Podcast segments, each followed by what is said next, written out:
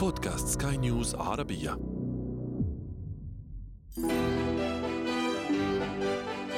الحياة رواية.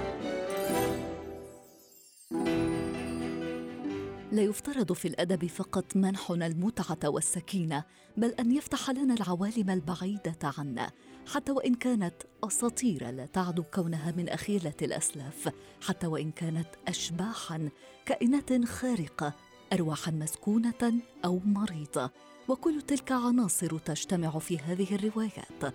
روايات من وحي أدب الرعب. The dead have highways, highways that lead to intersections, and intersections that spill into our world. أحلك من كوابيس ظلمات الروح تلك التي توقظك في أعماق الليل فزعا مذعورا شاحبا مرتجفا. Books of Blood للكاتب البريطاني كلايف باركر. قطار يتحول إلى مسلخ.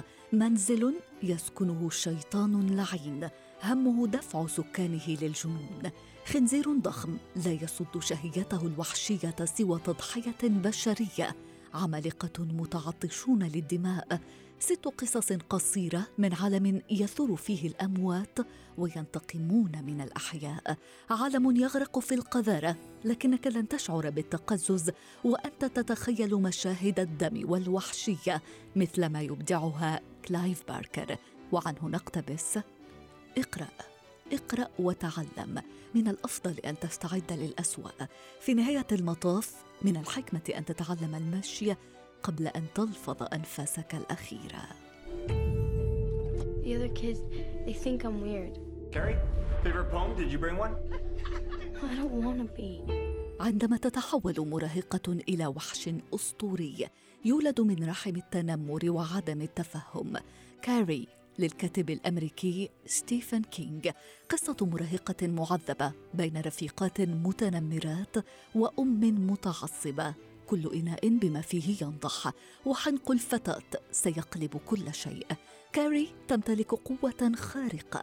يقول كينج بعد مأساة أسفرت عن مقتل 200 شخص وتدمير مدينة بأكملها من السهل نسيان تفصيل بسيط. كنا أطفالا. أطفالا كانوا يحاولون بذل قصارى جهدهم. من أين أتى الكاتب بكل هذا؟ ماذا رأى وماذا شهد؟ ليكتب رواية بهذه القوة وهو لم يكن بعد قد تجاوز الخامسة والعشرين. كيف استطاع هذا الرجل أن يحرك شخصية أنثوية بهذه الدقة والتعاطف؟ إنها بكل بساطة العبقرية. تتحدث تحت ستار الخيال والرعب عن ظاهرة لا تزال آنية. التنمر في المدرسة. في العام 2020 تبدأ أحداث روايتنا التالية مثل إيكاروس للروائي المصري أحمد خالد التوفيق. استشراف المستقبل واستحضار الماضي ومكان واحد يجمع الزمنين. مصحة عقلية يقبع فيها محمود المسنودي الشخصية الرئيسية في الرواية. لقد مات محمود. لأنه اقترب من الحقيقة أكثر من اللازم فلم يتحمل واحترق وذاب جناحها هوى من حالق ليغرق وسط محيط ثائر مثل إيكاروس يقول الراوي. والراوي في هذا العمل ليس سوى الطبيب النفسي الذي كان يشرف على علاج محمود. الطبيب أيضا شخصيه مهمة في أحداث الرواية كما يمكن أن نعتبره بمثابة ضمير محمود. محمود الذي عرف أكثر مما يجب وما كان يجب أن يفتح الكتب الصفراء. رواية من عالم الميتافيزيقيا ببصمة أدب الرعب على طريقة أحمد خالد التوفيق الذي يعد من أوائل رواده من الكتاب العرب. الحياة رواية.